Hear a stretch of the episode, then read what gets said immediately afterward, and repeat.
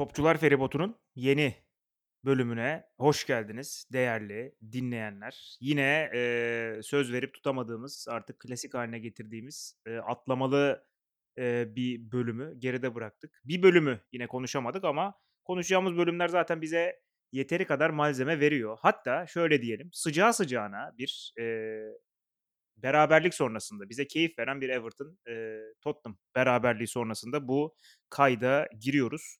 Eee, beraber yaşadık o heyecanı, o keyfi. O anları biraz anlatabilir misin? Ben şahsen ilk yarı izledim, Everton Tottenham maçında. Yani çok da beklediğimi vermedi. Beklediğimi vermedi derken iyi bir futbol beklentim yoktu. Tamamen bir, hani, bu akşam da keyifli bir sirk izleyelim beklentisiyle televizyonun karşısına geçmiştim. 45 dakikada hiçbir şey olmadı. Sonra Cansu, işte, eşim, "Hadi Succession izleyelim." dedi. Succession'a döndük.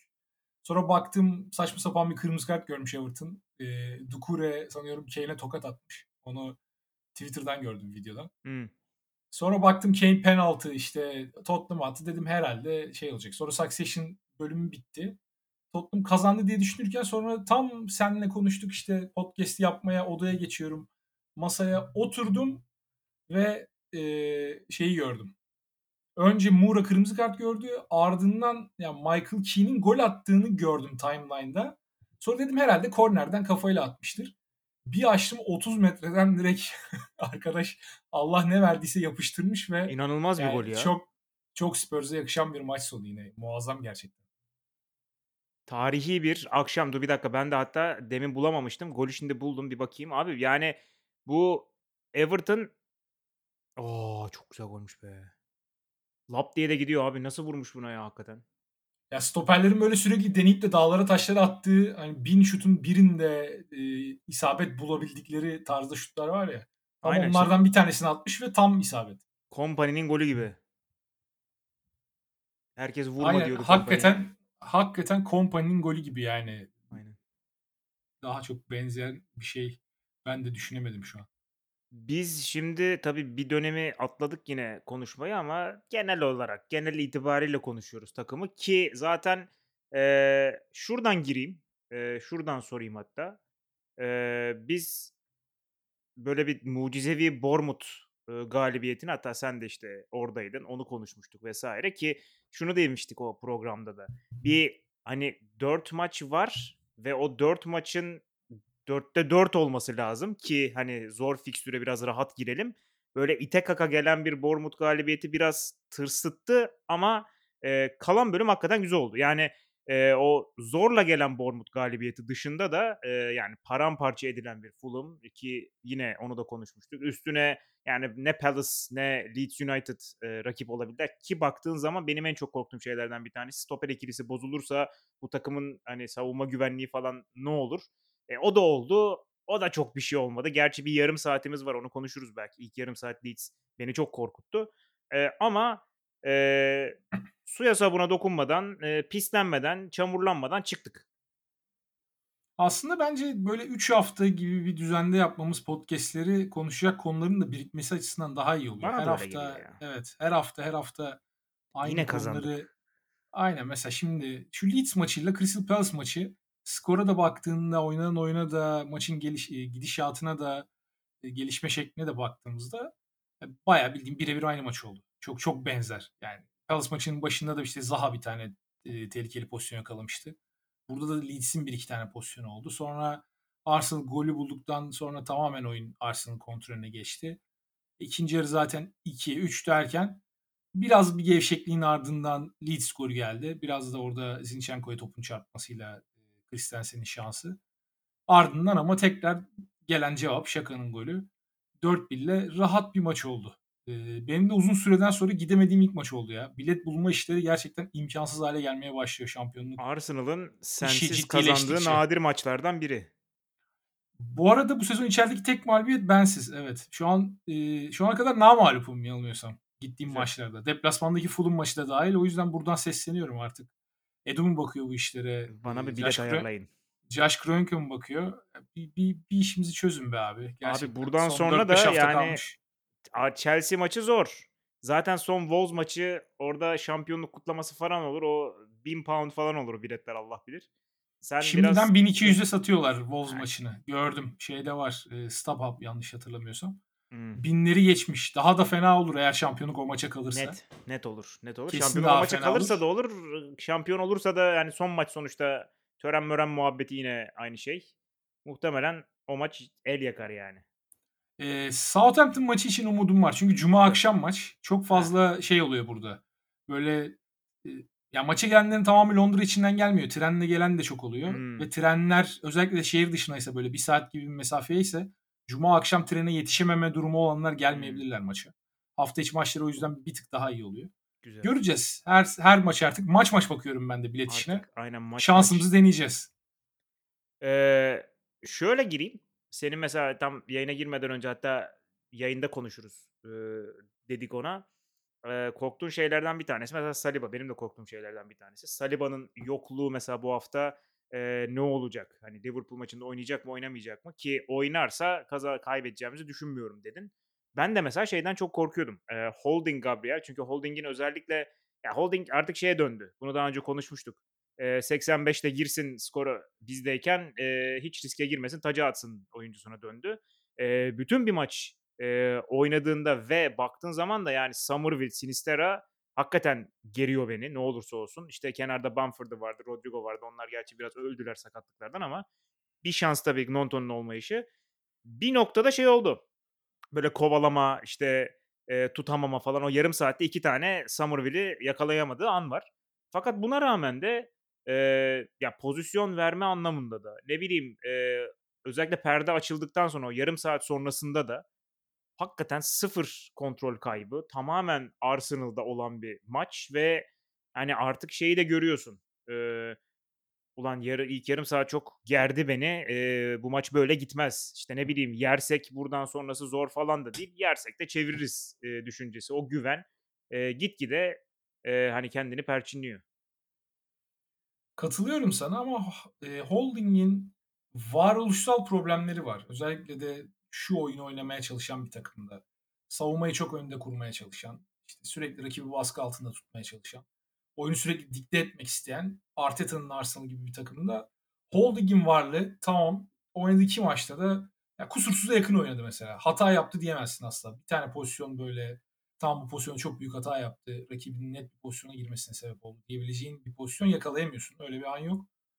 Ama onun oradaki varlığı rakipleri çok daha net bir şekilde, eee, daha kolay kaleye gelmelerini sağlıyor. Onu söylemek lazım. Yani dediğim, bahsettiğim demin Palace maçındaki mesela Zaha'nın pozisyonu. Soldan geldi. Holding'i bire bir Holding'i mi yakaladı veya White'ı mı yakaladı tam emin değilim ama Leeds maçında gelen golde de Christensen'in golünde de, eee, topu soldan kanat oyuncusu taşırken içeriye çevirmeden önce yine oldu orada Holding'le bire bir ve Holding'in bu pozisyon bu tip pozisyonlarda hep yaptığını gördüğümüz şey Holding hamle yapamıyor. Çünkü ya 2'nci hamlesi olmadığı için o hamleyi bir kere yaptığında ve ıskaladığında eğer rakip geçerse rakip ya gidecek ya da Holding onu indirmek zorunda kalacak o ilk hamlede. Geçen sezon bunun en büyük örneği, eee, deplasmandaki Tottenham maçında Son'u indirip işte orada 2'nci sarıyı mı görmüştü ya da direkt kırmızı mıydı tam hatırlamıyorum. Ama Holding'in bu tip pozisyonlarda yap yani yapabildiği tek şey ellerini arkaya bağlayıp klasik savunmacı duruşu ve geri geri çekilerek o son hamleyi doğru yapabilmek. Ama son hamleyi de karşındaki rakip kaliteli bir rakip olduğu zaman ki Liverpool'un bu hafta özellikle benim korktuğum, Leeds'ten çok daha bu konuda tehlikeli oyuncuları var. Orada Holding özellikle de bekler çok fazla ileri gidiyorken ve savunmayı, eee, biraz da kendi başına bırakıyorken o arkadaki ikiliyi, eee, Holding'in bayağı bir tehlike teşkil ettiğini düşünüyorum. Eğer Liverpool deplasmanında Anfield'da Saliba yetişemezse. Orada Saliba'nın en büyük farkı Gabriel'le yakaladıkları sinerji artı Saliba'nın tabii Holding'e kıyasla inanılmaz bir atletizm avantajı var. Yani Saliba oyuncuya 1'inci hamleyi yapıp hücum oyuncusuna ki bunlar çok çabuk oyuncular da olabiliyor. İşte kanat oyuncularıyla bile zaman zaman baş edebildiğini görüyoruz hız konusunda. Açık alanda da dar alanda da. Orada ilk hamleyi yapıp onu ıskalasa bile devamında bu sefer uzun mesafede çok net bir şekilde recover edebiliyor yani. Uzun mesafede de çok atlet oyuncuları yakalayabiliyor. Bu Arsenal'ın bu sezon oynadığı oyunu oynayabilme sebeplerinden de bir tanesi. Geçen seneye kıyasla bu kadar artı koymasının mesela bence oyun tarzı açısından, eee, en büyük faktörlerinden bir tanesi. O yüzden bunu Liverpool deplasmanında kaybetmek biraz ölümcül olabilir. tabii Liverpool'un nasıl bir gününde olacağına bağlı. Onu da konuşuruz birazdan. Bu da çok değişiyor. Hangi Liverpool'u izleyeceğimiz bu sezon maç maç asla bilemiyoruz. Ama o yüzden ben Holding'in e, yani tabii oynar iyi bir performans gösterir ama her an şey biliyorsun sonuçta yani Şaka'nın mesela işte e, Arteta onu buraya getirmeden önce geçtiğimiz sezon ortasından önce her maç ne, acaba ne zaman o hatayı yapacak diye saatli bomba edasıyla izliyorduk ya. Holding de muhtemelen yani o şekilde izleyeceğiz Liverpool maçını. Yapar yapmaz bilemiyorum ama yapma ihtimali bana yapmama ihtimalinden daha yüksek geliyor. Liverpool'un ön tarafında ne kadar atlet olduğunu yani değerlendirerek söylüyorum. Bilmiyorum Doğru ki mesela şeyi de e, söyleyebiliriz. E, ya White mesela attığı golde de gördük artık şey gibi oldu.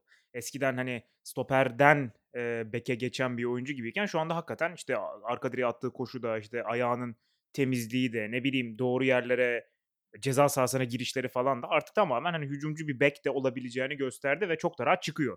Yani Zinchenko farklı bir yere çıkıyor. Çizgiye ya da ne bileyim ceza sahasına değil daha orta sahaya çıkıyor. Fakat White hakikaten bek gibi gidiyor geliyor. Ve e, yani orada Darwin'in oynadığı bir noktada ya da atıyorum yani orada kim oynayacaksa muhtemelen aşırı derecede tehlike yaratacak. Bunu söylemek lazım. İşte ikinci bir forvet olarak girebilir ceza sahasına. E, adam eksilten bir oyuncu olabilir. Kim olursa hiç fark etmez. Liverpool'da e, White'ın bıraktığı alana e, holdingde birebir kalması bir oyuncunun e, daha da büyük darbe vuracaktır diye düşünüyorum ki hani bu tip şeylerde e, City maçlarında ikisinde de galiba değil mi? Tomiyasu oynamıştı White yerine mesela. Bu durumu engellemek için belki hatta Saliba oynarken ona rağmen işte Tomiyasu'yu koymuştu hoca yanlış hatırlamıyorsam ki hiç de hoş şeyler olmadı. Yani e, özellikle City maçında. E, eğer bir de orada holding olursa o taraftan hakikaten belki sıkıntı yaratan şeyler görebiliriz. Ama ben gene de şey istemiyorum yani hani böyle eskiden de vardı ya e, nasıl sorun çıkar bu maçta bizim için onun hepsini düşünelim bunun üzerinde konuşalım gibi. Ben artık bundan biraz hani kafayı e, uzaklaştırmış durumdayım. Daha fazla güveniyorum yani. Ben de daha fazla güveniyorum. Geçen sezon Holding sahadayken Arsenal'ın yaşadığı problemlerin büyük bir kısmı da aslında tamamen Holding'le alakalı değildi. Son 6-7 haftayı hatırlarsın. Yani stoperlerin tamamı sakatlanmıştı. Evet. Bir ara tamamen böyle derme çatma bir geri dörtlü artı önünde Bir ara Elneni stoper oynamıştı yani. Evet yani Elneni işte sağ bek Cedric, hmm. stoper Holding, yanında kim vardı şimdi onu bile hatırlamıyorum. Tierney de sakattı. İşte sol bekten Tavares oynuyordu. Böyle saçma sapan geri dörtlülerle çıkmıştı Arsenal maça ki bu sezon bu oyuncuların bir kısmı takımda değil. Hani bir kısmı da Holding mesela bu iki hafta öncesine kadar kadronun yanından geçemedi Premier Lig'de. Sadece senin dediğin gibi son 15-20 dakika artık maçı kitlesin diye e, üçlü savunmaya dönerken alındığı bölümler dışında kadronun yanından bile geçemedi Holding ki e, bu sezonki bu savunma istikrarı da Arsenal'ın olduğu yerin en önemli sebeplerinden bir tanesi. Ben de o yüzden çok negatif değilim Holding'in oynayacak olmasıyla alakalı eğer e, Saliba sakatsa. Ki Saliba'nın da ciddi bir sakatlığı var gibi gözüküyor yani. Sezon sonuna kadar oynamaya başlasa bile tekrar sanıyorum sezon sonunda tek e, ameliyat masasına yatması gerekecek. Yani öyle e, iyileşip de geri döneceği bir durum yok. Biraz durumun ciddiyeti sebebiyle sanıyorum tedaviyi geciktiriyorlar. Evet. Öyle anlaşılıyor. Çünkü bir sırt sakatlığı zaten. Bayağı sıkıntılı oluyor onlar yani e, oyuncular için. Mobiliteyi de çok etkileyen sakatlıklar ki hani Saliba'yı da mobilitesi limitli bir şekilde sahaya atana kadar orada sağlam bir oyuncuyu holding'i kullanmak daha e, makul olabilir. Her ne kadar holding Saliba kalitesinde bir oyuncu olmasa da. Tabi burada işte sıkıntılardan bir tanesi belki önümüzdeki sezon çözülecek sıkıntılardan bir tanesi. Arsenal'ın net bir sağ stoper yediği olsa fena olmazdı. Mesela Ocak ayında Kivior transferi yapıldı Gabriel'i yedeklesin diye. Ee, ama sağ stoper için net bir sağ stoper yok. Evet Tomiyasu sağ stoper oynayabilen bir oyuncu. Zaman zaman milli takımda Ama hiç olmadı zaten. yani. Ama bu yani Arsenal'da hiç oynamadı stoper neredeyse. Çok belki Avrupa Ligi'nde bir iki maçı vardır. O yüzden oraya bir stoper gerekiyor bence sağ stoper yedeği de. Eğer e, Holding de çünkü sene sonunda bana artık yani takımdan gönderilecek ve fena olmayan bir bonservis bedeli getirebilecek oyunculardan biriymiş gibi geliyor. Onun da miadı doldu sanki. İngiliz bir oyuncu Premier Lig'de çok fazla böyle sağlam uzun stoper geride kullanıp da işte dandun oynayan takımlar atıyorum. Everton mesela Holding'le yani hmm. gayet iyi bir gayet iyi bir e, evlilik olabilir açıkçası. Doğru. seneye oraya da bir bakmak lazım. Yani beklerde de kesinlikle bir değişiklik olacak. Görüntü o şekilde. Ama stopere de bir bakmak lazım. Sağ stoperde Saliba olmadığı zaman orada daha sağlam en azından biraz daha güvenilebilecek ve aynı oyun stilini devam ettirmeyi sağlayacak bir oyuncu gerekiyor. Katılıyorum. Eee, şimdi, eee, Liverpool maçını konuşalım. Liverpool'u da konuşalım. Yani Liverpool da biraz, eee, garip bir durum. Biz şeyden bahsettik daha çok işte. Eee, onların sol önü, bizim bek ve sağ stoper tarafı. Fakat aynısını, eee, ters de çevirebiliriz bence. Yani Trent Alexander-Arnold'un yaşadığı korkunç sezon ve Gabriel Martinelli'nin ya ben Gabriel Martinelli ile ilgili bir iki dakika şey diyeceğim abi. Yani şu anda ki 21 yaşında, 22 oldu mu? 21 yaşında herhalde. Şu anda Gabriel Martinelli'nin ya yapamadığı o kadar az şey var ki böyle baktıkça şey oluyorum. Hani insan böyle ne bileyim eee bende mesela şeyde oluyor. Kedim düzgün güzel bir şey yapınca böyle bir aşkla bakıyorum ona. Eee, ya çocuğu olmayan insanlar olarak şey yapabiliriz. Yani kedilerden söyleyebiliriz ama insan hani çocuğuna böyle bir şevkle bakar, bir şeyle bakar ya böyle. Aşkla bakar ya. Öyle hissediyorum abi. Gözümüzün önünde neredeyse eksiği olmayan bir oyuncuya dönüşürken izlemek çok başka bir şey ve şeyi de anlayamıyorum. Eee, akıl almaz bir dengesi yok mu ya? Şey bana çok ilginç geliyor. Eee, dengesiyle beraber mesela bazı oyuncularda şu vardır. Topu atar bir şekilde. Topu temiz bir şekilde atamaz. Mesela savunmacıyla birebir kaldığında çalım atmaya çalışırken. Temiz bir şekilde atamaz ama çarpar bir şey olur. O top bir şekilde önüne düşer ve adamını geçer. Bu konuda Martinelli de bunu çok görüyorum ve ya buna birinci de şans dersin, ikinci de şans dersin Değil ama ya. bu oyuncu her maç bunu tekrar tekrar tekrar yapıyorsa ya bunu tabii nasıl tarif edeceğimi de tam bilemiyorum ama bunun demek ki bir yani bunun oyuncunun tekniğiyle bir alakası var. Bunu ben en çok şeyde görüyordum ve buna eee, bayağı bayılıyordum açıkçası. Ya Suarez bu işin bence şeyiydi, Hımm. master'ıydı. Mesela dar alanda topu böyle ufak ufak dürte dürte savunmacıya çarpsa da bir şekilde tekrar kendi önüne düşürüp o şut atacak pozisyonu veya işte pası verecek pozisyonu Suarez kendine yaratabiliyordu. Martinelli bunun bir benzerini bir, bir tık daha geniş alanda kanatta çok iyi yapıyor. Evet. Leeds'e karşı White'a attırdığı golde de mesela yine Abi orada. Christensen sanıyorum çalım attı ama yani temiz bir çalım değil yani. Ay, Savunmacı müdahaleyi yaptı. Ayling vardı Pardon. önünde. Aynen. Pardon pardon doğru Ayling. Doğru. Ee, Ayling'e çalımı attı orada. Ayling'in müdahalesi var ama Martinelli yine bir şekilde dengeli e, bir dokunuşla topu önüne düşürmeyi başardı. Çok iyi bir orta arka direğe kesti. White'ın koşusu da muazzam gerçekten. Ee, bir de şunu söyleyeceğim. Ya kanat oyunculara bakarken özellikle de böyle 20-21 yaşlarında benim en çok ilgimi çeken ve bana tamam bu özel oyuncu bu olacak dedirten bu kadar erken yaşlarda çok yüksek skor katkısı oldu. Evet. Martinelli de Saka'da bu sezon o eşiği atladılar. Yani Martinelli ile alakalı çok beğeniyordum ben. Saka'yı da çok beğeniyordum. E, ikisiyle alakalı da ama acaba bu adamlar e, düzenli skor katkısı yapabilecekler mi? Yani ligde 15-20 arası gol attırabilecek oyun, gol atıp işte üstüne de 5-6 asist yapabilecek oyuncular mı diye biraz sorduruyorlardı bana. Çünkü ikisine de baktığımızda hani şey değiller. Evet, çok kaliteli oyuncular. Ya Saka artık belki de dünya klasında bir seviyeye ulaştı ulaşacak yani. Orada olmasa bile önümüzdeki sezon ulaşacak belki de. Ama ikisinde de böyle kusursuz bir e, teknik var diyemiyorum. Hani izlerken işte atıyorum bir Messivari bir e, topla ilişkileri yok. İkisi de biraz e, daha daha mekanikler, bir tık daha mekanikler o pozisyondan klas olarak adettiğimiz oyuncu sınıfına göre. Bu tip oyuncuların da bazen gerçekten kale karşısında sıkıntıları olabiliyor. Yani e, ya Walcott mesela bunun en bariz örneği. Yani Walcott'un 15 gol attığı sezon da oldu Arsenal'da ama bir tane falan herhalde veya 20 gole mi ulaştı bir sezonu var. Bak, şey kariyerin- kontrat kontrat sezonu ya. Sign Aynen. sezonu. Aynen. Yani kariyeri boyunca hep bu tip pozisyonlarda problem yaşadı ve dar alanda topla, topla ne yapması gerektiğine dair e, hep kuşkuları olan bir oyuncuydu. Bu onun kariyerini bir noktada limitledi yani. İyi bir oyuncu oldu ama yıldız seviyesine hiçbir zaman ulaşamadı. Saka ve Martinelli ile alakalı onu düşünüyordum ama bu sezon öyle bir oyun oynuyorlar ki ki Arteta'nın da bence onları e, kullandığı sahanın bölgeleri itibariyle bunda çok önemli payı var. Onları mümkün olduğunca rakiplerle birebir bırakmaya çalışıyor ve e, ya çok fazla böyle nasıl söyleyeyim hani topu kaybetmeye kaybetmeye lüksleri var. Topu kaybetme özgürlükleri var. Saka da Martinelli de belki de ligde topu en çok kaybeden oyunculardandır. Ama öyle pozisyonlardalar ki ve o pozisyonlarda o kadar çok topla buluşuyorlar ki buluşuyorlar ki arka arkaya tekrar tekrar tekrar aynı dinamikleri deneyip sonunda bir şey çıkarıyorlar. Ve bu çok önemli yani ve gitgide de daha iyi oluyorlar bunda. Sezon başına kıyasla da bence daha iyiler. Ve ikisi de en sevdiğim şey ikisi de bencil oyuncular değiller. Evet. Özellikle Saka'da bunu net bir şekilde görüyoruz. Saka her zaman için önce takım için oynuyor. Ve asla hani ben tamam abi buradan e, kaleyi gördüm vuracağım gibi bir şey yok yani. Bu da takımın daha iyi işlemesini sağlıyor. E, onu kesinlikle söylemek lazım.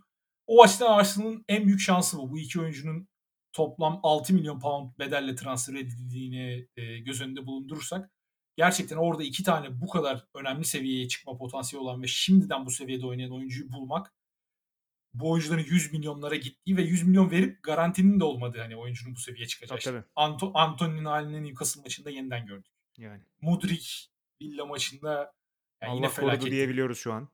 İki tane iki tane yüzde yüz golü kaçırdı. Ee, yani bu oyuncular bu paralara gidiyorken şu an Saka'nın piyasa değeri herhalde yani Bellingham 150'ye gidecekse mesela bu yaz Saka da bence o civarlara gidebilecek Tabii, tabii. satılıyor olsa. Tabii. Yani öyle bir şey yok ama. Kimse e, yani herkes elini çeksin. Şimdilik öyle bir şey söz konusu değil. Ben burada bir şey daha ekleyeceğim sana. E, o oyuncuların yani hem Martinelli'nin hem Saka'nın e, sürekli birebir kalabilmesi ve birkaç kez bunları deneyip hatta belki e, top kaybetme lüksüne sahip olabilmesinin bence sebeplerinden bir tanesi de Martin Ödegaard. Çünkü Martin Ödegaard'ın topu aldığı anda sağda veya solda önce Martinelli veya Saka'ya bakıp e, onları görüp e, onlara yönlendirmesi topu e, sürekli o birebirlerin çok çabuk şekilde yakalanmasını sağlıyor. Yani daha savunma yerleşmemişken Martin Ödegaard işte partiden ya da kimden alıyorsa artık ondan alıp anında kanada yollayıp e, orada onları birebirle bırakabiliyor. Ben ya orada bir parantezle belki Ödegaard'ı açabiliriz. Artık şey olmaya başladı. Belki dikkatini çekmiştir. E, forumlarda ya da Twitter'da falan işte Real Madrid acaba Eşref Hakimi'de olduğu gibi Martin Ödegaard'ı da çok mu erken yolladı, çok mu erken vazgeçildi? E, şu anda şeye dönüştü. Yani Martin Ödegaard o e, herkesin aradığı hem hayvan gibi koşan hem inanılmaz e, yeteneğe sahip olan hem de işte skor katkısı yapıyor. 16 gol katkısı var. E, tam maestroya bu sezon itibariyle dönüşmüş durumda. Kesinlikle öyle ama ben Real Madrid eleştirisine bu konu üzerinde çok katılmıyorum. Çünkü ya futbolda bunlar var. Bazen bazı oyuncular bazı yerlerde yanlış zamanda oluyorlar ve bununla alakalı kimsenin yapabileceği bir şey yok. Ya Odegaard Real Madrid'de olsaydı bugün olduğu oyuncu olmayacaktı. Çünkü ihtimalle. muhtemelen yine part time oynayacaktı orada. Ceballos en fazla yani. şansı. Ya Ceballos olacaktı. Aynen öyle olacaktı. Ya orada Kroos sakatlandığında veya Modric sakatlandığında oynama şansı bulabilecekti anca. Ya şu an Kamavinga orada mesela. Görüyoruz yani ne kadar oynayabildiğini ki oynadığında da çok iyi oynuyor. E zaman Hı hı. zaman onu Ancelotti oynasın diye sırf sol bek bile oynatıyor yani. Hı hı. E, veya işte sol bekte eksiklikleri olduğu zaman artık Kamavinga oynuyor orada. Çünkü ya ba- başka bir oyuncu da sol bek yedeği de sanırım sıkıntı yaşıyorlar vesaire. O yüzden futbolun doğasında bunlar var. Bunlar e, yani her zaman için satan kulüplerin şeyi değil. Doğru doğru. E, Yo, ben de hatası değil zaten ona ya. bence. Ben de Evet. katılıyorum ona. Arsenal için çok büyük bir fırsat transferi oldu tabii yani. Ode. Odegaard'ı Odegaard'ı 30 milyona almak şu piyasada. Gerçekten ya şu an ona baktığında da o da yani 100 milyon civarı fiyat biçersin. Tabii tabii istesen. net. Çok rahat. Çok Arsenal rahat. için büyük şans oldu. Ee, ben Gabriel Jesus parantezini açmadan kapamayalım diyorum Arsenal'ı. Güzel. Güzel. İlk defa 11 başladı. Yani özlemişiz be. Yani sadece onu söyleyeceğim. Sana sana soracağım. Sana ne hissettirdi? Abi ben Gerçekten özlemişim. bak ben o hissiyatı yaşadım ve şey diye düşündüm. Ulan Eddie'ye de çok ayıp ediyoruz. Sanki şey hiçbir şey yapamadık falan onsuz. Aslında değil ama şey hissiyatı çok acayip abi. Ön tarafta öyle bir güven veriyor ki yani şey e, ya mesela topu saklayacağını biliyorsun. O topu sakladıktan sonra iyi dağıtacağını biliyorsun. E, takımı organize edeceğini biliyor. Benim bu e, hafta dikkatimi çeken bir şey vardı. Bizimkilerden bir tanesi yerde kaldı. Galiba Ödegaard hatırlamıyorum. Birisi böyle bir bilek sakatlığı yaşadı ve kenara gidip su aldı herkes. Abi Gabriel Jesus 4 tane oyuncuyla konuştu. Bir şeyler söyledi. Ve ön, ya 1-0 falandı maç. 4 tane oyuncuya bir şeyler söyledi. Bayağı uzun süre anlattı. Sonra gitti Arteta ile bir şeyler konuştu. Anlattı. Ee, Arteta'nın yardımcısı bu şey. e, duran top uzmanı abimiz kimdi adını hatırlayamadım şimdi. Onunla konuştu bir şeyler anlattı falan filan. Yani şimdi Gabriel Jesus'un karakter hani şey diyorlar ya işte Zinchenko, ve e, Jesus'la beraber futbol dışında bir de karakter kazandı takım. Jesus içerideyken o karakter hakikaten bağıra bağıra gözünün önüne geliyor. Yani futbol dışında. Sen futbol tarafını söyle. Benim en çok dikkatimi çeken şey o. Yani oyuncuların, eee, birbiriyle olan iletişimi bile değişiyor. Kesinlikle ona da katılıyorum. Yani futbol dışında, eee, Jesus Zinchenko ikilisinin bu sezon getirdikleri çok konuşuldu. Biz de konuştuk önceki programlarda. İkisi de şampiyonluk tecrübesi olan oyuncular ve bence biraz küçümsendi de bu tecrübeleri ve lider özellikleri. Yani sadece Tabii. City'nin parçası olan rotasyon oyuncuları olmaları dışında da ekstra lider özellikleri sahip oyuncular. Jesus kesinlikle çok çalışkan bir oyuncu ve bu çalışkanlığı adeta etrafındakilerin üstüne siniyor yani o derece taşıyor artık Evet. üstünden. Zinchenko kesinlikle yani net bir şekilde kaptan olabilecek tarzda bir oyuncu. Yani kaptanım nasıl bir oyuncu olsun diye düşündüğünde aklına gelmesi gereken profilde bir oyuncu. Sürekli maç içerisinde konuşan, işte sürekli savunmayla, eee, ön tarafla hep iletişim içerisinde olan ve sahada da zaten gezgin rolü buna çok uyan bir oyuncu bence. E, Jesus'un bu maç özelinde saha içinde getirdikleri benim en çok özlediğim şey dar alanda ne yaptığını bilen ve topla çok sıkışık durumlardan bile kendini bir şekilde kurtarabilen bir santrafor. Özellikle kapanan rakiplere karşı oynadığında çok fark etti. Mesela attığı ikinci golde ya ilk golü zaten bahsetmiyorum bile. Orada Eiling'e biraz e, ızdırap çektirdi Evet. penaltıyı alırken. Ama Adam ikinci yerde golde ya yerde çaresiz kaldı ya. Yani artık yerdeyken çaresiz kaldı adam. o da çok saçma bir müdahale yani. Abi? Yapmaması öyle bir şey? gereken Ve ilk yani öyle bir yaptı. anlıyor ki öyle o anı öyle bir görüyor ki yani penaltı yaptırdım diye. Neyse çok yüklenmiyorum. Bizim altyapıdan çıkan Aynen oyuncu. bizim çocuk. Sağ olsun teşekkür ediyoruz kendisine. Görevini görevini yerine getirdi. Ama ikinci gol Ee, inanılmaz hakikaten. ikinci golde mesela Edin'in olduğunu düşünelim orada. Enketia olsa o koşuyu yapabilir. Eminim yani. Enketia orada olur Cesun golü attığı noktada ama Trossard'da o golde asist yapmadan önce savunmanın tam arasındayken hatta bir milimle böyle offside'dan da kaçmış. Offside olma ihtimali de vardı. VAR'da baktılar sonra. Orada Jesus'a e, pardon Enketia'nın Trossard'a o pası verme ihtimali çok düşük. Enketia şey o pası işte, vermezdi. Orada işte iş şeye geliyor. Hani komple santrfor böyle ceza sahası dışına gelip e, savunmayı sırtına alıp boş oyuncuyu bulup içeriye devrim ya. O ikinci gol biraz sen daha iyi bileceksin tabii. Ben şimdi biraz sallıyorum ama pick and roll gibi bir şey abi. Veriyor, devriliyor içeri dokunuyor, bitiriyor. Yani Şey biraz daha daha ziyade böyle Givengo basketbolda Aha, da olan tamam. bir şey. Böyle ver kaç yapmak gibi. Yani veriyor ve sonrasında doğru anı bekliyor. Aynen. Tam doğru anında da Trossard topu salıyor kanattan ki Trossard'ın topu aldıktan sonra kanada doğru inerken çok ölü bir noktaya gidiyor aslında. Böyle bir omzunun üstünden arkasına dö- e, dönüp bir bakışı var. O da Jesus'un koşuyu yaptığını biliyor. evet. Tam o yani tam ölü noktaya gönderiyor topu. Ne savunmacı e, uzanabiliyor ne kalecinin çıkması mümkün.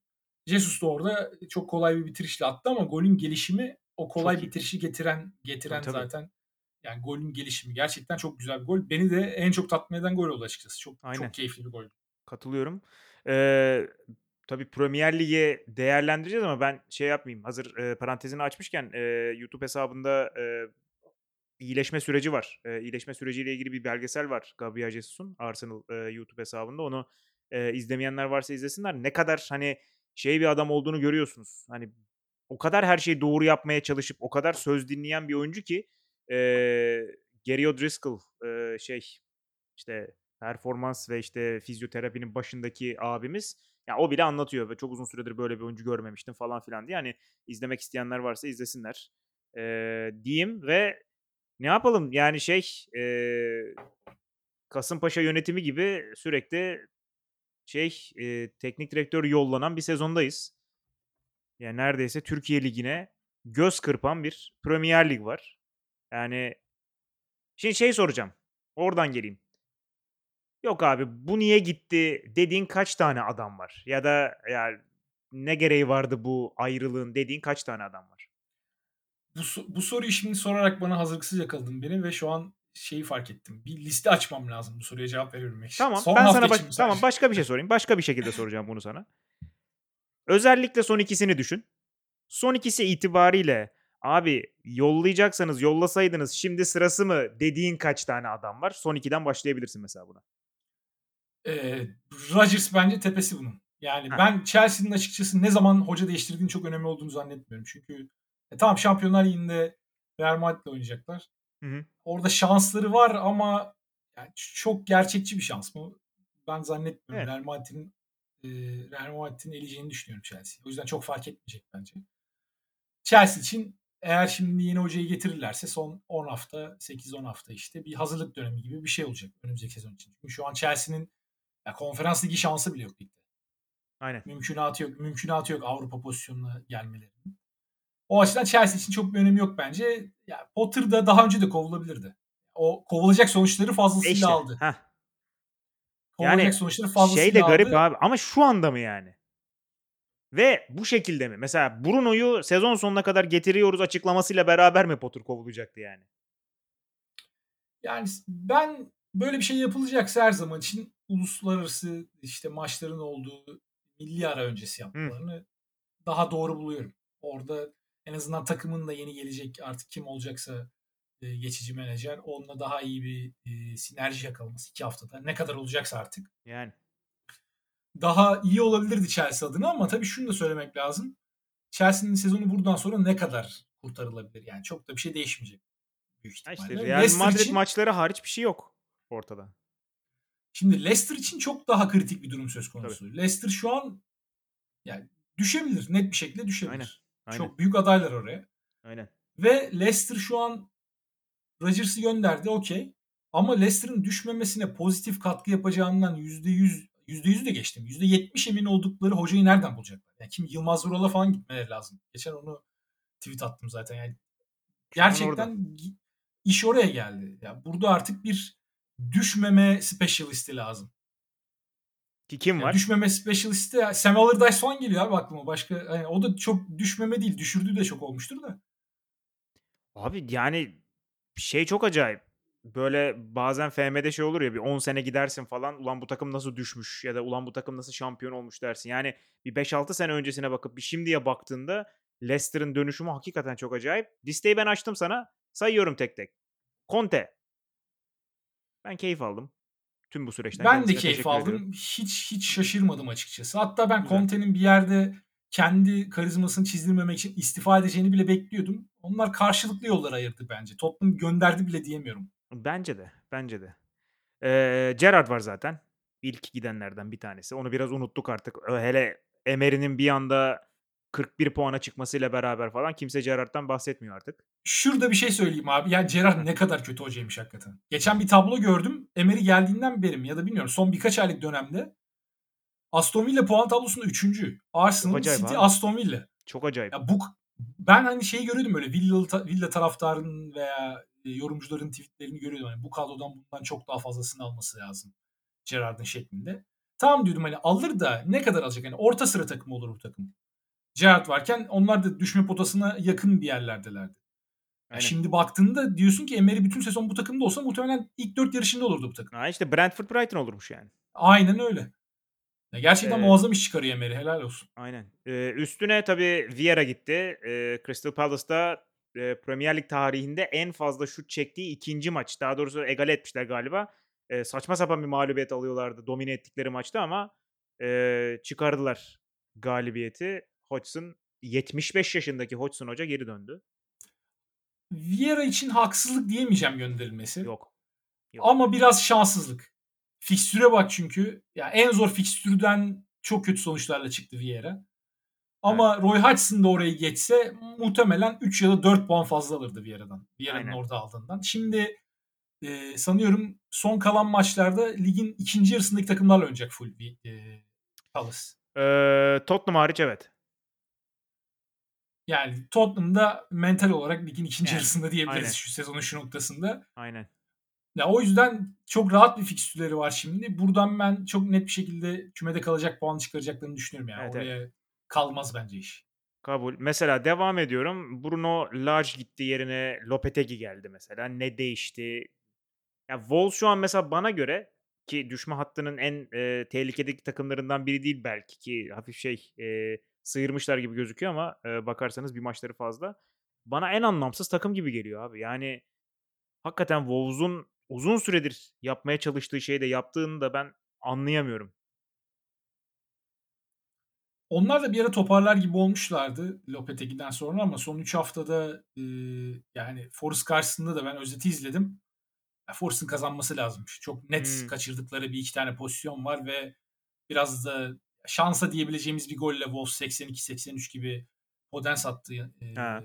yanılmıyorsam. Aynen. İşte orada beraberliği yakalıyor, bir puanı alıyor ama bu, maçtan da mağlup ayrılabilirlerdi. Önceki, öncesindeki iki maçta da içeride Lee'sten 4 yediler. Yani direkt rakibinden içeride düşme yarışındaki rakibinden 4 yememen lazım. Yiyorsan Yok. net bir şekilde problem var. Hadi öncesindeki Newcastle maçı çok e, şikayet edilecek bir maç değil tablodaki pozisyonları itibariyle ama son birkaç haftadır onlar da tekrar alarm vermeye başladılar. Bakalım. Aynen. Yani çok kötü takım var bu sezon.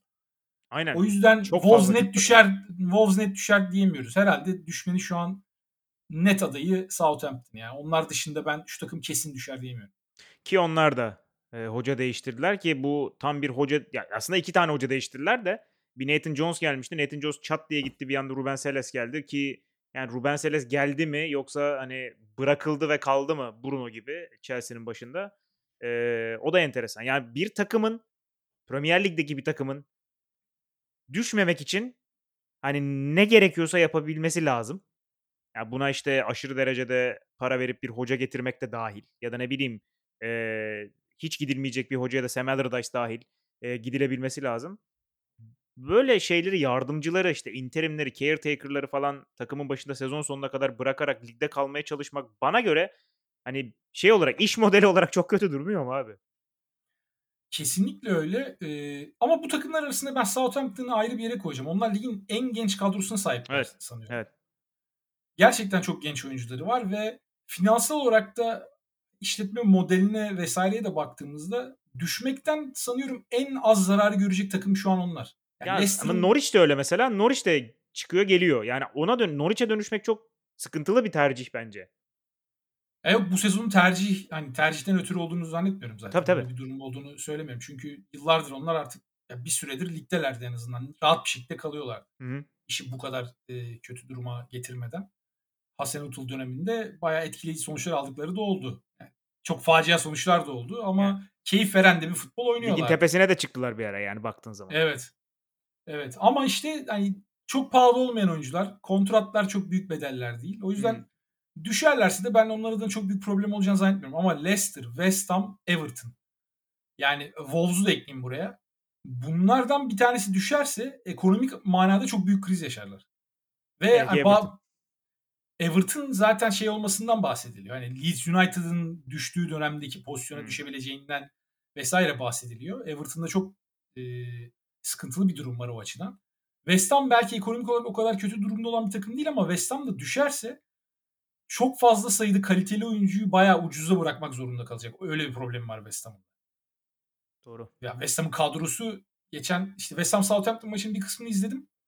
Ya yine mesela Southampton bence e, maçı daha hak eden bir oyun oynadı. Ya, Southampton'la alakalı ileride çok problemleri var. Ya, topu kaleye çok e, net bir şekilde sokacak bir ön tarafları yok. Ya işte Walcott oynuyor. Atıyorum ön tarafta kim var işte Che Adams, Che Adams var. vesaire var. E, çok net bir ön tarafları yok. O, orada çok problem yaşıyor. Bir tane kaliteli golcüleri veya hani 8-10 gol atacak, sırtlayacak ön taraf oyuncuları olsaymış bence çok e, rahat kalabilirler. Bir tane kötü transfer yaptılar abi. İşte Onaçu e, şeyden geldi. Genk'ten geldi 2 metre. E, çok leblebi gibi gol atıyor olması Genk'te, Belçika Ligi'nde burada aynı şeyi yapabileceği anlamına gelir diye mi düşündüler, ne yaptılar bilmiyorum ama e, şu ana kadar hakikaten oynadığı her maç bayağı felaket. İşte mesela orada Forest'ta Brandon Johnson var atıyorum. Hmm. O tarz bir oyuncusu olsaymış Southampton'ın o seviye bile yeterdi bence Southampton'ın. Kiefer Moore bile En az çıkıp 5-6 puan 3-4 daha tane fazla atıyor alması. yani. Aynen öyle bu arada evet kesinlikle. Yani. Ya mesela bak e, ligin ilk ayrılığı da şeydi hatırlarsın. 9-0 sonrasında Scott Parker'dı. Scott Parker Evet. sonra Anderlet'e gitti yanlış hatırlamıyorsam. Ve e, korkunç bir- pardon kulüp Brugge'ye gitti. Anderlet'e Yok yok. Brüj'e gitti aynen. Aynen Brugge'ye gitti. Korkunç bir teknik direktör olduğunu bir kez daha gördük ve hani şey Championship'ten yukarıya çıkmaması gerektiğini en azından bir süre daha çok net gösterdi. E, ki o da kötü sonuçlanmadı en azından şimdilik. Yani Bournemouth tabii düşme hattında da zaten Bournemouth'un gideceği yerde aşağı yukarı orası. Benim İngiliz takım yöneticilerine buradan bir tavsiyem var. 2000'lerin ortasında prime'ını yapmış İngiliz orta saha oyuncularını artık takımınıza teknik direktör olarak lütfen rica ediyorum. Bakınız Lampard. İşte Lampard, Gerrard, Gerrard, Scott Parker. Scott Parker. Daha vardır bunun örneği. Vardır, vardır. Aklımıza aklımıza gelmeyen şimdi ama Aynen. lütfen artık bu formülden uzak duralım ya. Biraz orijinal fikirler. Aynen abi. Ha bak mesela biraz daha ilerleyelim. Michael Carrick hayvan gibi top oynatıyor. İzleyenler var mı bilmiyorum. Michael Carrick'in Middlesbrough'sunu kim? Yani Middlesbrough'un öyle oynadığını görmek bana çok garip geliyor zaten de. E, hakikaten inanılmaz bir top oynuyor Middlesbrough. E, e, izlemek isteyenler bir baksınlar. E, Carrick galiba çok iyi bir teknik direktör olacak. Şey de gümbür gümbür geliyor ya. Burnley de Kompany ile O bayağı de sağlam inanılmaz. geliyor. Aynen. Bu arada Evet, Kompany sene- de e, Anderlet'ten korkunç şekilde ayrıldı. Yani Anderlet çok kötü durumdaydı o ayrı da. Berbat şekilde ayrılıp Burnley'e geldi ama yani krallığını ilan etti adam. Geldi yani. Premier Lig'e çıktılar tekrar. Ama Anderlet'in durumuna bakınca herhalde oradaki durum problem daha doğrusu ana olarak Kompany ile alakalı değil yani. Orada Yok işte değil aynen. Aynen aynen. Başka Değil, problemler kesinlikle. de var. Kesinlikle. Ee, ne- Avrupa'dan futbol da yaptık. Ne güzel oldu ya. Ee, dur bakayım başka neyimiz var? Ee, ne konuşmadık? Ne konuşacaktık? Hocalardan kime sıra gelmedi ya? Yani Abi hocaların hocalar da bak sana söyledim işte. E, şeyi konuştuk. Southampton'ı konuştuk. Leslie Brandon Rodgers'ı zaten konuştuk. Hani çok geç bile kalındı ki yani hani anlamsızlığı Brandon Rodgers'ın kalmasının belki şey bile olmuştur. Na, hani Kovir mi sen muhabbetine geldi artık. Yani bir havuza işemedi adam. Ee, Leeds United var mesela. Leeds United'da şey e, garip bir değişiklik gibi geldi bana. Yani şeyden Jesse Marsh enerjisinden e, Javi Gracia'nın böyle hani Premier Lig'in tecrübeli yabancı teknik direktörü. Yani görmüş geçirmiş e, teknik direktörüne geçildi. Garip bir değişiklik. Ted Lasso sezon finali ya. Yani abi değişik abi ben şeyi çözemedim. Yani Javi Gracia'nın gelişini ve e, şeyin dönüşümünü de çözemedim. E, Leeds United'ın mesela Leeds United da çok genç ve şey bir kadro. Öyle inanılmaz bonservis bedeli çok verdiler de yine de e, çok pahalı öyle inanılmaz bonservis sonrasında maaşları olan falan bir kadro değil. Fakat e, belki de şey gibi oldular artık. Ya Jesse Marsh, Messi Marsh bırakın bunları kurtaracak adam getirin bana. Yani Şandaş da gitti. Kim var başka? Javi Gracia tamam gelsin gibi bir noktaya gittiler. Everton bence orada turnayı gözünden vurdu. Çok. Ya burada kimi istersin deseler takımı kümede tutmak için söyleyeceğim bir numaralı adam Şandaş olurdu. Aynen. Orada Everton ilk hamleyi yaparak gerçekten büyük mesafe kat etti ki Ki mesela o da inanılmaz geç oldu bu arada. Onu da söylemek lazım. Yani ilk hamle yapıyor deyince insanlar şey diye düşünebilir. Bayağı erken yaptılar değişikliği. Yok abi bayağı da geç yaptılar aslında. Aslında evet yani biraz da Daş kucaklarına düştü. Çünkü onlardan önce hoca değiştiren işte Wolves, e, ondan sonra Bournemouth olsun, Leeds olsun bunların hepsi Everton'dan önce hoca değiştirdi. Aynen. Southampton aynı şekilde hiçbir Aynen. düşünmedi Daş. Abi Wolves Daesh'e nasıl gitmez ya? Yani Wolves gibi savunma yapabilecek ne bileyim stoperleriyle öne çıkan falan bir takım nasıl gitmez? Hakikaten çok bak şu an aklıma geldi. Çok değişik. Ki ya bu arada Daesh'in oynattığı futbol da aslında hani Daesh'in şey namı var ya böyle çok e, antik bir futbol oynatıyor. Hı işte çok çirkin bir futbol oynatıyor falan. Bugün Everton maçını izlerken böyle bir daha düşündüm. Yani bayağı hayvan gibi önde bastılar Tottenham'a. Gerçekten zaten şeyde aslında bak, şey oynuyorlar. Çok çok dinamik bir futbol oynuyorlar. Tabii yani. tabii. Şeyde anlatıyor bak Coach's Voice'da e, 4-4-2'yi nasıl kullandığına dair bir şeyler anlatıyor. E, ve işte oradaki uç oyuncularının nasıl e, ka- rakibi karşılamada pozisyon aldığını falan anlatıyor. Hakikaten şey yani millete sorsan şey der Şandaş'la alakalı. Ne abi uzun vuruyor işte ayı indiriyor oradan bilmem ne falan öyle değil aslında yani. Ki bu sezon ayısı da yok. Yani var ama Calvert-Lewin bu maçta da yoktu. İleride Calvert-Lewin Demaray abi Gray'le yani. Demaray Gray'le falan oynamak zorunda kalıyor. Yani. Aynen. Hiç Daesh forveti değil. Yok değil canım. Kesinlikle değil yani. Belki ikinci forvet olarak bir tane ayının yanına koyabileceği bir adam. O da yani yok hakikaten ayısı yok dediğin gibi. Ee, ben tek bir şey söyleyeceğim. Ya Hı. David Moyes nasıl 27 maç gördü West Ham'ın başında bu Evet. sezonki performansla benim sezonla alakalı en anlamadığım şeylerden bir tanesi. Çok değişik. Kadroya bakıyorum. Sahadaki e, son ürüne bakıyorum. Southampton maçını biraz izledim. Gerçekten olacak iş değil ya. Ön tarafa bakıyorsun. Hepsi işte kaliteli oyuncu. Avrupa. Bir tane boş oyuncu yok. Avrupa yani. Avrupa'da devam edebiliyor olması galiba kurtarıyor şu ana kadar. Abi yani bu kadronun gerçekten 27 maçta 25 gol atabilmiş olması kriminal ya. Yani Paqueta var elinde. İşte yine golcü karakteri olan Suçek var. Ön tarafta Antonio hadi biraz ondan iş geçti. Skamaka şimdi İngiliz'i aldılar. Ee, arkalarında Ben Rahması var, Bowen'ı var vesaire derken yani tam arka tarafları çok iyi değil savunma. Daha Rice'ı bile saymadım bu arada. Hani savunma biraz bu sezon şey sallantılı. Beklerden Abi özellikle çok bak, çektiler. Sallantılı savunma dediğin de 34 gol yiyor aslında ya. Çok fazla değil.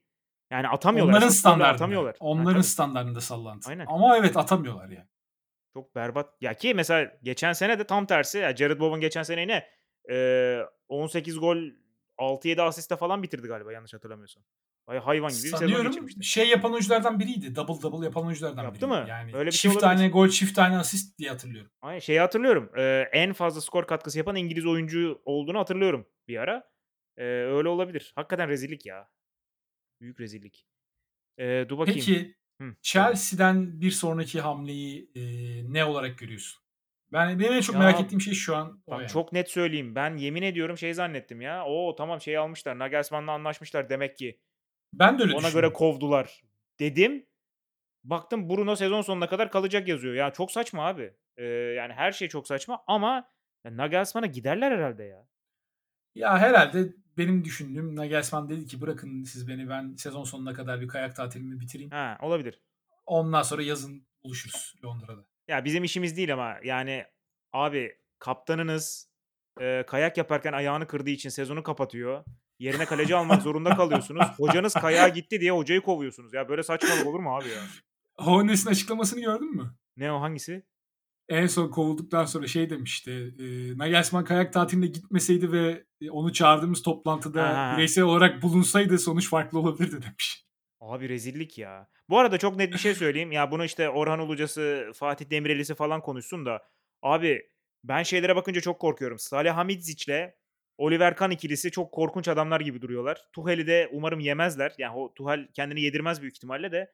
Abi çok sıkıntılı adamlar gibi duruyor ya ikisi de. Abi orası tam bir şeye dönüşmüş ya. Mafya yani. Aynen mafya abi. Zaten Salihamidzic'in nickname'i şey ya Bratzo tam şey gibi yani kelle alan mafya şeyi. Şey ya direkt Bal- Balkan mafyası ya. Aynen inanılmaz abi yani neyse şey yapmayayım Almanya ligine girmeyelim şimdi de.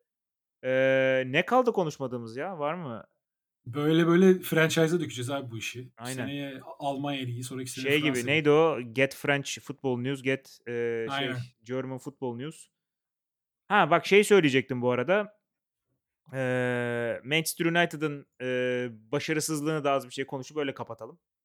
Ee, bu takım 3 hafta önce e, Leicester e, Leicester'ı Leicester City'yi 3-0 yendiğinde e, gizli gizli acaba şampiyonluğa mı yürüyor? İşte hala 4 kupası var alabileceği. Bakalım o 4 kupanın kaçını alabilecek diye konuşulan takım önce 7-7 sonra e, berabere kaldı kendi evinde Southampton'la. Üstüne e, Newcastle United karşısında e, gol atamamak diye tabir edemeyiz bunu. Daha başka bir e, performans. 3 hafta gol atamayıp e, sadece bir puanla bir anda yakalandı. Yani ilk dördün dışında kaldı. Şimdilik tabii maç eksiği var. Newcastle'da inanılmaz ezildiler. Yani e, programdan önce seninle konuşuyorduk. XG'ye bakıyorum gol bek- beklentisi. Newcastle'ın 4'e yakın United'ın 0.4. Tam Casemiro yoktu. Eriksen yok. Orta sahada problem yaşıyorlar. Kabul. Ama e, bu kadar yani kısır bir United'ın açıkçası işi zor sezon kalan. Oraya bir şekilde bir çözüm üretmeleri şart. Abi ha, ona bakıyordum şimdi. Ee, Casemiro sus e, %33. Casemiro ile %76'sını kazanmışlar maçların. Bir Casemiro mu? Ee, hakikaten hakikaten bir Casemiro. Ya şöyle oyun tarzı olarak aslında açıklayıcı biraz. Mantıklı da. E, reaktif bir oyun oynuyor United bu sezon. Yani çok böyle Ten Hag'ın Ajax'ı gibi bir futbol oynamıyorlar. E, tamam pres yapıyorlar ama daha ziyade kontra yakalayıp orada Rashford'u Bruno'yu kullanıp işte e, Weghorst'u bir insan görünümlü şey olarak duvar olarak kullanıp orada. Zaten başka bir işe yaramadı bu sezon. Aynen. E, orada hızlı şekilde sonuca gitmeye çalışıyorlar. Bu şekilde birkaç tane mesela işte Arsenal'a karşı tehlike yarattılar. İlk maçı kazandılar. ikinci maçta iki gol attılar. E, City'yi yendiler. İlk maçta Liverpool'u yendiler. Ama işte bu oyunun da belli bir limitleri limiti var. Yani bir yerde gidip duvara çarpabiliyorsun. Liverpool maçı bunun en büyük örneği. E, Liverpool biraz orada kendini açtı. Yani her geldikleri top gol oldu neredeyse. Biraz da ekstrem bir Çok, ya oyun oldu. 7-0 çok açıklanabilecek bir şey değil zaten yani. Evet, evet ama Newcastle United maçına baktığın zaman da bu sefer diyorsun ki bu maçta bir 7 olurmuş. Çünkü bu maç aslında istatistikler itibariyle daha iyiydi bir maç. Aynen. Liverpool maçında. Aynen. Yani Newcastle daha net ezdi bu maçta yani. Aynen. Hiç pozisyonu yok United'ın. Ee, Liverpool maçında bir iki tane Rashford'un kaçırdığı, bir tane Bruno'nun dışarı vurduğu kafa vardı. Mesela onları hatırlıyorum. Ee, o maçta çok daha net pozisyonları vardı United'ın. Hatta ilk gol atma şansları vardı. İlk gol atsalardı çok farklı olabilirdi diye konuşmuştuk seninle o hafta e, yaptığımız podcast'te de. İşte Newcastle maçında bunun yakından bile geçemediler. Yani Newcastle'ın yakından geçemediler daha ziyade. Yani Newcastle genel olarak topu bile vermedi ki Newcastle'dan çok bekleyeceğin tarzda bir takım değil. E, profil itibariyle Newcastle. Ya bu arada şey de söylemek lazım. Ee, mesela işte 62'de Sancho ve Martial'i attı hoca. Ee, ki hani attı diyorum çünkü hakikaten şey gibi bu. Ee, hiçbir şey olmuyor bari bunlar bir şey yapabilir mi acaba? Ki Martial bir ara bayağı iyiydi onu e, kenara yazmak lazım. Sancho hiç olmuyordu. Sancho'yu da sürekli böyle zamanlarda e, sahaya atarak e, ondan bir şey beklemek bana çok ağır geliyor ya bilmiyorum katılıyor musun? Ya Sancho ile alakalı çok arada derede bir yerdeler bence. Ben şeyi düşünüyorum. Ya bu adama bir 90 dakika şans verilmeli mi? Hı. Sürekli en imkansız anlarda Sancho'yu sahaya atıyor. Ondan bir şey bekliyor. Hı. İki sezonunda çoğunda oynamadı aslında Sancho. Ve ne maç ritmi ona uygun ne fiziksel olarak o seviyede değil. Ee, bir, bir an onu düşünüyorum ama ya hoca da antrenmanda bakıyor futbolcuya ve demek ki diyor ki yani bu adam hak etmiyor abi oynamayı. Yani ben niye oynatayım bu adamı? Tamam Anthony çok iyi bir performans sergilemiyor ama sağ taraf için bence Sancho'dan or- orası için daha e, uygun bir opsiyon. Oyuncu profili olarak. Ki bunu da konuşmuştuk hatırlıyorsan. Evet evet. Aynen konuştuk. Bu mevzuyu bu mevzuyu konuşmuştuk. United Aynen. opsiyonlarının çok sol ağırlıklı olduğunu. Aynen. O yüzden Sancho'ya bir türlü bir pozisyon bulamıyor. Yani hiç Ten Hag'ın şeyi de değildir adeti. Net bir 10 numara oynatayım Sancho'yu 4-2-3-1'e döneyim. Zaten Bruno var elinde. Yani, Yani. Bruno'yu bile başka bir şeye evirmeye çalışıyor. İşte daha böyle e, pres yapan. Gerçi Bruno o konuda iyi. Onunla alakalı e, hakkını verelim. E, Bruno'yu da hani çok net bir 10 numara gibi değil de daha farklı bir oyuncu türü gibi kullanıyor. Daha böyle çalışkan bir oyuncu sonuçta. E, oraya da koymak istemiyor haliyle. E, ön tarafa zaten koyamıyorsun Sancho'yu. Biraz çaresiz bir durum var ellerinde. Ne yapacaklar yazın ben de çok merak ediyorum. Evet forvet istiyorlar. Yine Kane haberleri hortlamaya başlamış. Kane'i istiyorlar. Yolunu yapmaya başlamışlar işte. Kane'i istiyorlar ama Levin'in pazarlıkçılığından çok korkuyorlar falan. Böyle haberler başlamış. Biraz şey geçecek ya. Tamamen böyle politik savaş olarak geçecek yazın. United tarafı işte fiyatı düşürmeye çalışacak. E, Tottenham tarafı biz ligden birine satmak istemiyoruz işte daha fazla para verine getirmeye çalışacak. United alamazsa bu sefer diyecekler ki işte Levi çok pislik bir adam. Biz bununla uğraşmak istemiyoruz. O yüzden almadık. Ondan sonra Tottenham Kane kalırsa diyecek ki kulübü çok seviyor. E, hayatının sonuna kadar burada olmak istediği için kaldı. Böyle sürekli bir gün o yana bir gün bu yana haberler bekliyorum bu yaz açıkçası. Bakalım United'ın forvet sorununu net çözmesi lazım yani. Onların en büyük problemlerinden bir tanesi. Şu ana kadar en e, klasik gidişatta hem böyle olduktan sonra iki gün kala falan saçma sapan şeyden e, Portekiz Ligi'nin üçüncüsünden falan bir oyuncu çözmeleri falan oluyor. Genellikle Manchester United. Sonra da o çocuğun da canını yakıyorlar. E, bakayım ne olacak. Belki Weghorst'un şey alırlar. Bonservisini alırlar. Bilmiyorum artık. Ya ben Osimhen'i almasınlar istiyorum. Onun Ben dışında kim aldıkları çok umurumda değil. Osimhen oraya Açık- gitmesin. Severim çünkü. Açıkçası. Aynen öyle. Aynen öyle. Yazık olur. Ee, o zaman klasik şekilde kapatacağım ben. Ee, hatta şöyle klasik şekilde ikiye böleyim öyle kapatayım. Saliba oynarsa, Saliba oynamazsa ne olur hafta sonu? Ben Saliba oynarsa 3-1 Arsenal diyorum. Saliba oynamazsa e, bu sefer terse dönüyorum ve 2-1 Liverpool diyorum. Güzel. Güzel. O zaman e, Saliba'nın oynamasını dileyelim. E, Saliba'nın yerine bir anda hoca umarım ben şeyim bu arada. Yani holding oynasın. Ondan rahatsız değilim. Bir anda böyle Tomiyasu'yu 11'de görmeyeyim yine kritik bir maçta. Nereden çıktı bu diye onu görmek istemiyorum. Çünkü hiç iyi gitmedi şu ana kadar bu e, olay. E, o yüzden bu haftaki 11'den ben razıyım diyeyim. Ekleyeceğim bir şey yoksa da kapatalım. Kapatalım abi. Tomiyasu bu arada zaten istese de dönemiyor artık sezonu sezonu kapadığı için. Der. Doğru. Ee, hatta ben şeyi bekliyordum pardon. Ee, Kivior'u bekliyordum. Ama Kivior da aynı şekilde. Sadece Gabriel oynamadığında oynayacak galiba. Kafada tamamen o var. Aynen. Ya sol ayaklı stoperlerin sağ stoper oynaması bayağı sıkıntılı oluyor. Çok Abi işte bunu da anlamıyorum. Tam tersi niye olmuyor? Ben de bunu çözemiyorum. Abi şöyle, bence genetik bir durum var burada. Yani solaklar sağ ayağını sağ ayaklı oyuncuların sol ayağını kullandığı kadar iyi kullanamıyorlar. Kesin doğru. Bak ben de solağım. Ben de sağ aya benim sağ ayağım kütüktür yani. Sadece yürümek ve koşmak için kullanıyorum.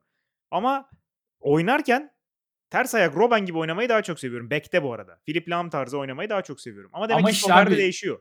stoperdeki pas açılarıyla bekteki bir değil. Yani Doğru doğru. bekten içeri kat ettiğinde alan var. Stoperde sahanın ortasındasın ve topu iki Doğru. tarafa da verebilmen lazım. Doğru doğru. Bak güzel açıkladın bunu. Yani kıçı çizgiye dayadığın zaman o zaman sadece sol ayağını kullanabiliyor. Aynen. Atıyorum Ferdi 180 Kadıoğlu mesela. zaten doğru. Aynen. Ferdi Kadıoğlu da atıyorum işte full sol bek oynuyor Fener'de. Mesela. Yani Lahm bütün kariyerini orada geçirdi yarısını. O çok problem olmuyor ama demek ki stoperde hani o açıların e, yarattığı problem daha büyük bir sıkıntıya yol açıyor diye düşünüyorum. Çünkü hiç görmedim neredeyse Ben de sağ stoper hatırlamıyorum abi. Ben sol ayaklı. Hiç hatırlamıyorum yani. Ya tam tersinin uzmanlaşan adamları bir mesela bir ara Boateng hayvan gibi sol stoper oynuyordu. Atıyorum şey e, Van Dijk zaten hani solda oynamayı Aynen. daha çok seviyor falan. Tam tersini ben de hiç hiç görmedim galiba. E mesela şey de bizde Koscielny de hep sol stoper oynardı. Aynen. Koscielny sağ, solda daha iyi Sağ oynadı. Mertesaker çıkardı. Aynen. Sol stoper şey çıkardı. Aynen. Bak doğru söylüyorsun. Bununla ilgili inceleme varsa bize atın. Ee, okuyalım biz. Bilimsel bir makale varsa bekliyoruz. Aynen. Twitter'da. Veriler bilmem neler. Ya da ulan şunu nasıl unuttunuz dediğiniz bir adam varsa onu da atın yani. Ama yoktur abi ben zannetmiyorum yani. Sağ stoperde solak. Şey falan çıkabilir böyle ya işte çok çılgın stoperler vardı ya zamanında. Mihailovic falan Aha mesela. belki. O, o da O solda tarz. oynuyordu galiba ya. Bilmiyorum. O da ben de Olabilir. öyle hatırlıyorum hani olabilir. Belki bir sezon oynamıştır. Mümkün. Ee, o zaman e, Liverpool maçında Saliba'nın oynaması dileğiyle diyelim. E, haftaya haftaya görüşür müyüz bilmiyorum. Yok haftaya görüşemiyoruz. Haftaya ya büyük ihtimal görüşemeyiz çünkü ben Güzel. Liverpool maçını canlı izleyemeyeceğim diye düşünüyorum ve ne zaman izleyeceğim biraz meçhul. Güzel. Ee, bir seyahat durumu var hafta sonu 4-5 Tamam. gün. Güzel. Herhalde e, West Ham maçı sonrası diyelim. West Ham maçı sonrası görüşmek dileğiyle. Güzel. West Ham maçı sonrası görüşmek dileğiyle diyelim. E, hoşça kalın. Hoşçakalın.